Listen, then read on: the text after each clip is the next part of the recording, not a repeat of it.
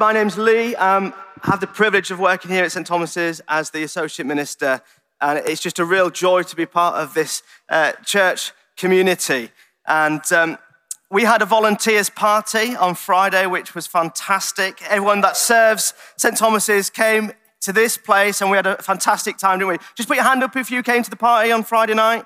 Look at that, yes. So next year, if you missed out this time, make sure that you um, sign up to a team and come next year uh, to the Volunteers Party. It's something not to be missed. And um, I just love being part of this church community. And today, as Ben said earlier, um, we've just recently had our third child. So I'm now a dad to three girls. Please do pray for me.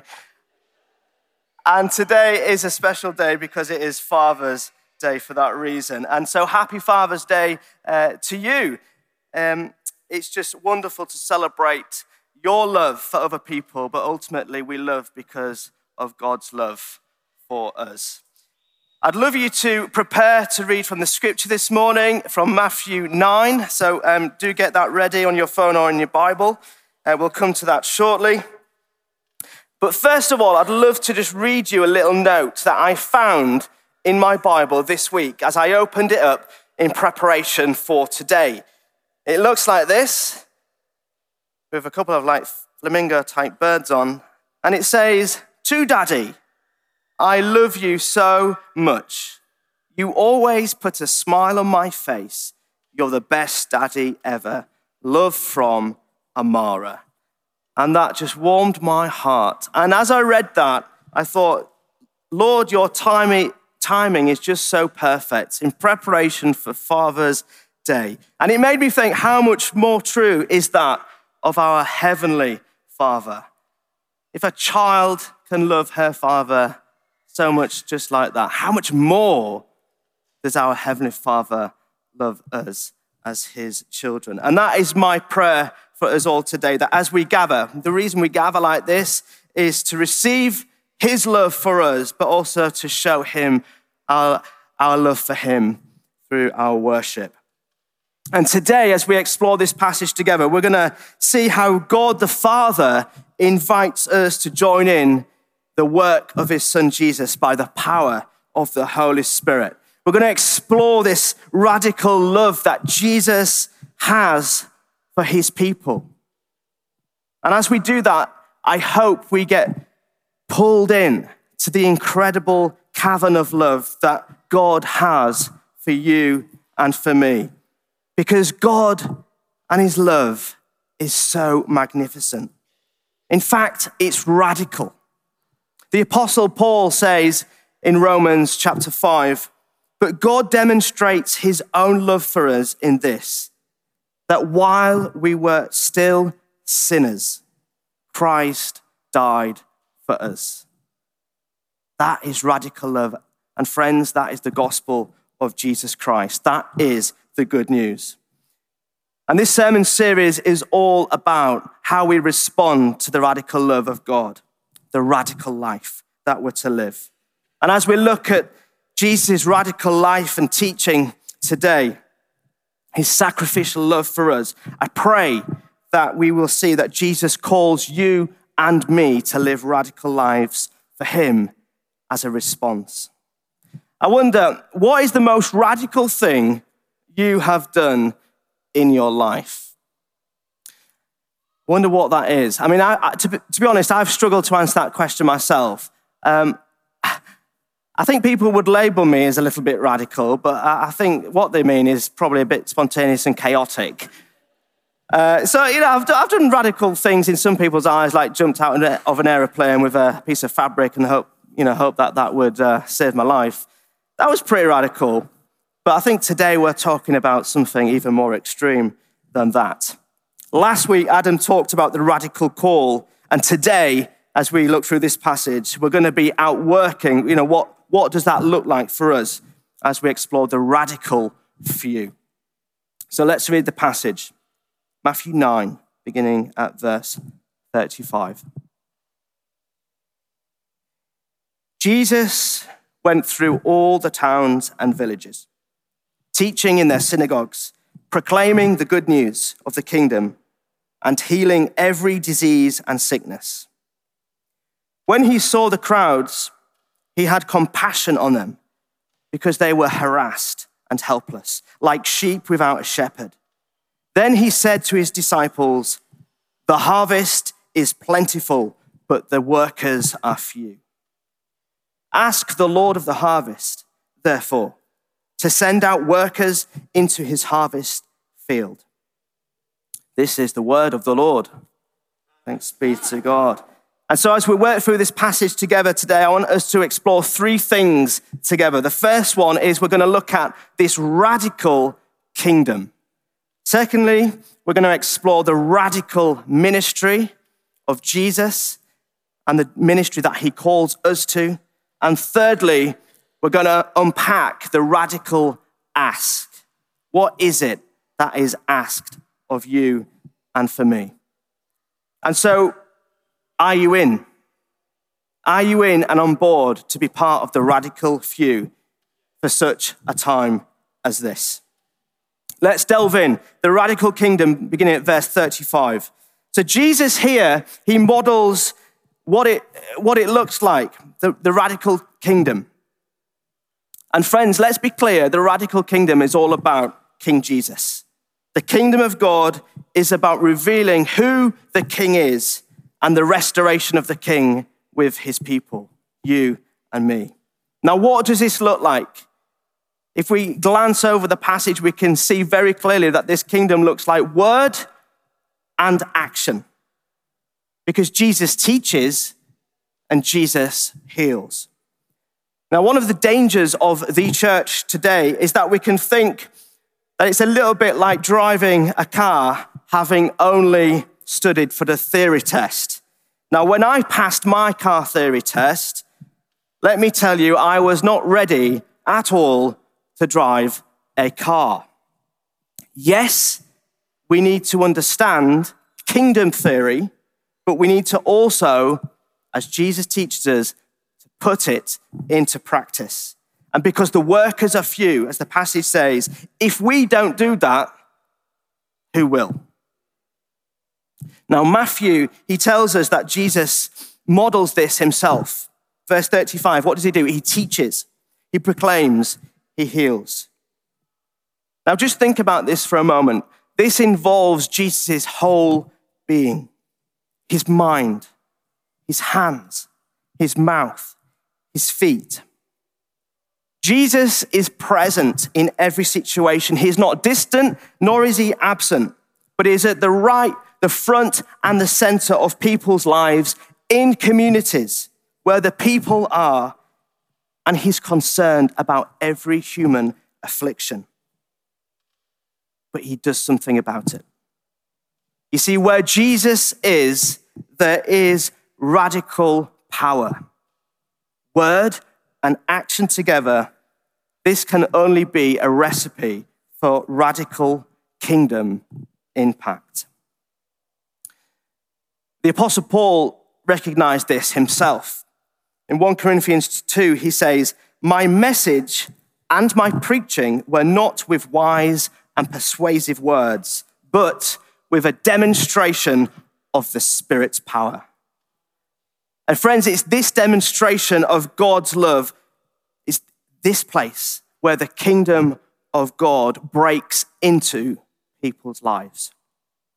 We only need to look at Jesus' ministry in people's lives and society today to see a picture of this radical kingdom that Jesus continues to usher in. We only need to look at this chapter alone itself, chapter 9. What do we see throughout? We see Jesus healing a paralyzed man. We see Jesus healing a woman from constant bleeding. We see Jesus raise a dead girl back to life. I mean, that's pretty radical, right? Jesus healed two blind men. Jesus cast out a, de- a demon from a possessed man. Jesus lived a radical life. And the best thing about the kingdom of God is that it isn't confined to the history books and it isn't confined to this book, the Bible. The radical kingdom is being ushered in today in our midst. As we step out, God steps in. And let me encourage you all of us have far more authority than we realize. So much more authority than we currently operate in. And that's for me too. It's a challenge. Just this week, um, as I was heading home on the metro, excuse me, um, there was a bit of a queue, and then these two ladies came and stood next to me as we were waiting. It, and it was a good 13 minute wait for the next metro. And um, these two ladies were just having a great time. They've obviously had a day out in Newcastle, they've been shopping and had some food and drink. And uh, they were on their way home. They were pretty exhausted. And um, to, to, be honest, they, they, were, they were struggling with certain things. Um, they, first of all, a lady said, Oh, my back is killing. And my ears pricked up. I'd already, built a bit of a rapport. We'd been uh, having a bit of banter and asking each other some questions. And, you know, when's the metro coming? Is this the right way home? I don't know where you live, but yes, it is for me. So I, I felt like there was a little bit of relationship there. And she said, Oh, my back is killing. And I thought immediately, this is an opportunity. Before I had chance to even get over, oh no, can I really do this? No, I can't. Yes, I can. The other lady said, Oh, my hip. I thought, okay, well, we can work with two. And then the first lady said, Yeah, and my knee's not been right since last year. I thought, okay, we've got three here. And I'm, I'm thinking, ah, I've got a memory like a sieve. We've got the hip, we've got the back, we've got the knee. And then the other lady says, Do you know, I've not had a bath since last year because I can't get in it. And I'm like, okay, well, you know, we could probably pray that uh, she's able to have a bath again because she obviously enjoys a good bath. Then the other one came in and said, Oh, I've got a splitting headache. And at this point, the train arrives, and I'm like, What do I do? I'm like, and I just thought to myself, You've got too much. I can't pray for it. I don't know what I can do. And I left that situation really, really kicking myself because what I did was I took it all on myself instead of just relying on the Holy Spirit and God, God to do a work in their life. I should have just bit the bullet, taken a risk, and stepped out in faith. And I tell you that to be accountable, but to be honest, and hopefully it encourages you. Sometimes we just don't do it. What would it look like if we all did? You see, the call to radical discipleship, it's for all of us to imitate, to imitate, imitate Jesus' life, to step out. His life and ministry is a model for you and for me today.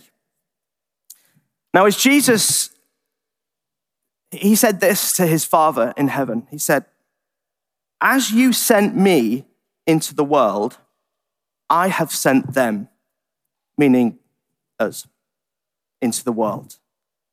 And when Jesus commissioned his followers, he said, As the Father has sent me, I am sending you. Jesus literally sends you and me to live a radically different life that ushers in a radically different kingdom. A guy called William Temple, who used to be um, Archbishop of Canterbury, he used this to illustrate the point, and he uses Shakespeare as an example. He says, It is no good giving me a play like Hamlet or King Lear and telling me to write a play like that. Shakespeare could do it. I can't. And it is no good showing me a life like the life of Jesus and telling me to live a life like that. Jesus could do it. I can't. But if the genius of Shakespeare could come and live in me, then I could write plays like his. And if the Spirit of Jesus could come and live in me, then I could live a life like his. We may feel inadequate to model the radical life of Jesus or be creating wonderful works of art like Shakespeare on our own. But with the Spirit of Jesus living within us, we can expect to live a radical kingdom life. It was John Wimber who said, even though the 12 were given authority and power of the kingdom, they still had to exercise it. Until they actually healed the sick and cast out demons, their power and authority meant little to them. You see, to understand what you have, you actually have to use it. He says, and if you want more, you have to give away what you've already been given. When I was younger, I worked at Beverley Minster, and I remember the day I was given, given the keys to Beverley Minster. Just a disclaimer, these are not still the keys of Beverley Minster. These are garden keys from M&S. You can buy them for five quid if you want them. But I was given the keys to one of England's most greatest medieval monuments at a young age. And I carried these round in my pocket. I looked after them. I put them under my bed at night to keep them safe. The weight of responsibility, the wonder and awe that was going through my mind of what a privilege it is to hold and possess the keys to Beverley Minster. And you know what? I left it weeks until I used them for the first time. But all of that awe and wonder was not realized until I put the key in the door for the first time and opened up Beverley Minster all by myself. You see, we can have the authority, but until we begin to use it, it means little. We're called to use the authority that God has given you and me. And that means when we walk into any situation, we are carriers of Jesus' presence and his authority. And God is in that place. Why? because he's in us. And the word of God tells us this throughout scripture. When we abide in him, he abides in us. So, really, should we expect anything less than seeing the healed sick, demons cast out, the dead raised to life? No. This is the kingdom of God. This is what I pray and long to see in our time. Do you? Let's look at the radical ministry of Jesus in verse 36. Because Jesus has a heart of compassion. Jesus' deep compassion for the lost, the hurting, the marginalized is evident. It says, when he saw the crowds, he had compassion on them you see, the radical nature of Jesus' ministry is full of compassion. He cares deeply for people's needs, spiritual, physical, emotional needs, and both are often tied together. You see, Jesus could see beyond the exterior, the surface of people's lives. He had the ability to look inward into people's hearts. And so often his healings transformed, yes, the physical, but also the spiritual, the emotional. So here's a question for us How much do we operate or not as a church in response to people's vis- visible needs while unintentionally perhaps neglecting the profound inner healing that we know Jesus can bring, both in us, but for others too? And I'd like to suggest the main reason why Jesus had compassion on them was because they were shepherdless. Scripture, it tells us they were harassed, they were helpless. Jesus could see that they were lost, that they were scattered sheep, that they were lacking guidance, care, and protection. And today, don't we? We, we still encounter people in our daily lives who are struggling, who are feeling lost, who are alone. And it's out of Jesus' love for us that we too are stirred into this radical ministry to extend a compassionate hand to those who are harassed and helpless. We only need to walk down our main shopping street, Northumberland Street. And to be honest with you, some days it is overwhelming, isn't it? The need in people's lives that we see on the street. There is real need for Christ's love to be known. But it's for us too, as well, isn't it? If we're honest with ourselves, are we harassed? Are we helpless? We're honest, life just sometimes has a way of harassing us, doesn't it? Perhaps that is you today. Are you carrying those things with you today? Now, the Greek word for helpless here can be tra- translated as being cast away. Perhaps today you feel cast aside. Jesus wants you to know that he has compassion for you. He has compassion for you today. He wants you to draw close to him. He wants to pull you into his tender, loving care and restore you into the care of his loving arms. How can we cultivate this heart of compassion that we see in Jesus Christ? Well, one person that continues to inspire me today in radical living is Jackie Pullinger. I don't know if you've, you know her story. If you've not read um, her story, uh, she has a book called Chasing the Dragon. I really recommend you read that. And she said this she said, My message is always the same. It's how to get us so sure enough of God's love so we can go out and share it with the lost. Having tasted all of His love, all I wanted to do was to share it until I died. Wow, how amazing is that? Now, Jackie, if you don't know, she's, she has dedicated her whole life to serving and bringing hope to the marginalized, to, particularly to drug addicts in Hong Kong's famous walled city.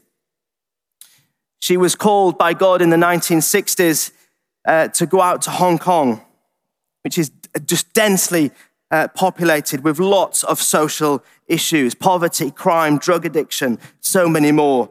But with her heart of compassion and a deep faith of God's transformative power at work today, she moved to Hong Kong and she began her radical, extraordinary ministry. She has a commitment, second to none, to meet people's physical, emotional, spiritual needs in the name of Jesus. She wants people to encounter the radical love of Jesus to experience his, his love, but his healing too. And do you know what? What is encouraging for you and I is that Jackie is one person who ministers today with the same power that raised Jesus from the dead. One person who ministers in the same power that raised Jesus from the dead. And that same power lives in you and me. Wow. You know, there's not one situation in the world that God cannot break into. And the missing jigsaw in all of this, it isn't God. We know his power. It's us. And my prayer for us all today, myself included, is that we would know that God doesn't call the qualified, He qualifies the called. God can and He wants to use the likes of you and me to be hope in this world. Because let's be honest, the world is screaming for it. So let me ask you, where is it? Where are the places? Who are the people that God is asking you to have compassion for? Because as you go, to the harassed and the helpless. We've seen in this passage that he will show. And finally, the radical ask, verses 37 to 38. I don't know about you, but like my story of meeting the two ladies on the metro, a life of radical ministry can sometimes seem overwhelming. And particularly when we hear that the harvest is great and the workers are few. Turn it around. That word great. The great harvest is actually a promise. It's a harvest of people. It's not to be feared. Jesus acknowledges that even though the workers are few, he goes on to suggest a solution for us. What does he do? He invites us to partake in his radical ask. Let's look at verse 38. What does it say? Some translations just say ask, others say ask and pray. Ask and pray to the Lord who is in charge of the harvest. Ask him to send more workers into the field. We simply need to ask and pray to the Lord of the harvest more than ever to send more workers into the field, even here on the streets of the United Kingdom. Because our nation, our city, our communities needs a radical community, a radical few of Jesus' disciples to work the barren lands on our very own doorstep. There's a need for us today to ask and to pray that the Lord does the same here in Newcastle. You know, stats for our diocese are sobering. They would suggest that 99% of people living in this region have no relationship with Jesus. Are you in to be part of the radical few? Now, we know, don't we, when harvest comes, that it's crucial to get the harvest in at the right time because if we get it wrong, it's disastrous, but if we get it right, it's great. The question is will we have a famine or a feast attitude to the kingdom of God? What will your attitude be? Because this is for everyone. It is for everyone. And the radical few, it applies to everybody in this room. However, you spend your days, it applies to you. This is the call on your life to receive and act on today. And our job is to simply ask, to pray to the Lord of the harvest. A Scottish evangelist called Oswald Chambers, um, he reminds us, he said this, that prayer does not equip us for greater work. Prayer is the greater work. I love reading about um, revival stories. And um, Rachel and I were privileged to have our part of our honeymoon in the Hebridean Islands. And uh, whilst we were there, we discovered the great uh, revival work, uh, outpouring of God's Spirit that He did there um, in the middle of last century. Let me tell you a little bit of the story. In a small cottage by the roadside in the village of Barvas lived two elderly sisters, Peggy and Christine Smith. They were 84 and 82 years of old. Peggy was blind and Christine was almost bent double with arthritis. They were unable to attend church, and their humble cottage became a sanctuary where they met God. They were both burdened by the state of the church in the parish because not one person was attending. And so they committed themselves to prayer. Then they came to this scriptural promise I will pour water upon him that is thirsty and floods upon the dry ground. They prayed this day in, day and night. This became, became their prayer as they pleaded with God to pour out his Holy Spirit. And one night, as they were praying, the Lord gave Peggy a revelation that revival was coming. Friends, revival came to the Hebrides in 1949. It was marked by prayer, a deep conviction of sin, powerful preaching, unity among believers, a hunger for God's word, supernatural signs, and it's had a lasting impact on the Hebridean communities. Friends, the harvest is great, the workers are few. And if God can use two sisters, what can He do when we offer ourselves to His radical service? We only need to look at the next chapter, the verse immediately after the one we've just read, chapter 10. And what does Jesus do? He sends out the 12 to cast out evil spirits, to heal every disease. And so, as we read these words afresh today, you know what? It might just be you who the Lord wants to send. Because a radical life for Jesus begins with saying to the Lord, Here I am, Lord. Here I am.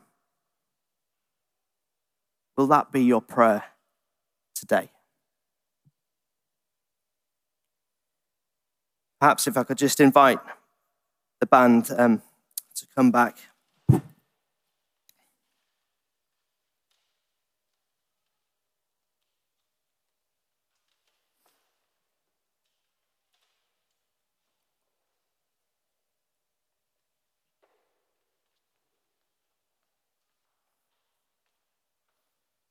We've explored what this radical kingdom of Jesus looks like.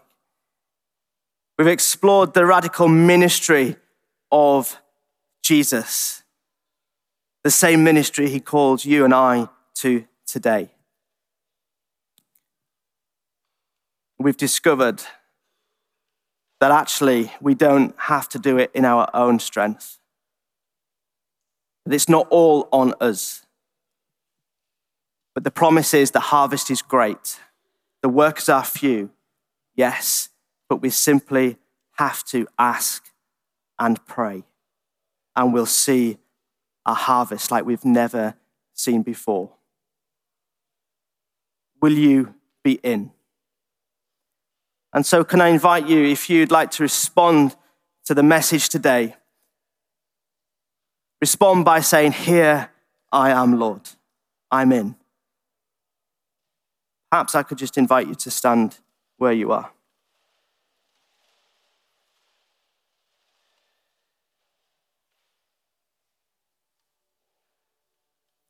And maybe you just want to put your hands out in front of you as a sign of surrendering ourselves to God, saying, Here I am, Lord. I open myself up to you today. I invite you, Lord, to pour out your Holy Spirit into my life right now.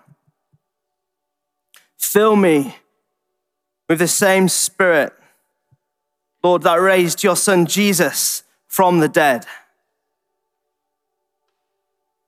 Fill me with the same spirit that the disciples went out with to cast out demons, to heal the blind, to heal diseases, to cast out demons, to raise the dead. Send us, Lord in the power of your spirit to live and work for your praise and glory. And as you send us, Lord, we commit today to continually ask and pray that we wouldn't operate in a poverty spirit. And forgive us, Lord, when we do that but that we'd operating in full knowledge and power that it's you who delivers in full power. We choose to live a radical life for you today, Jesus. Amen.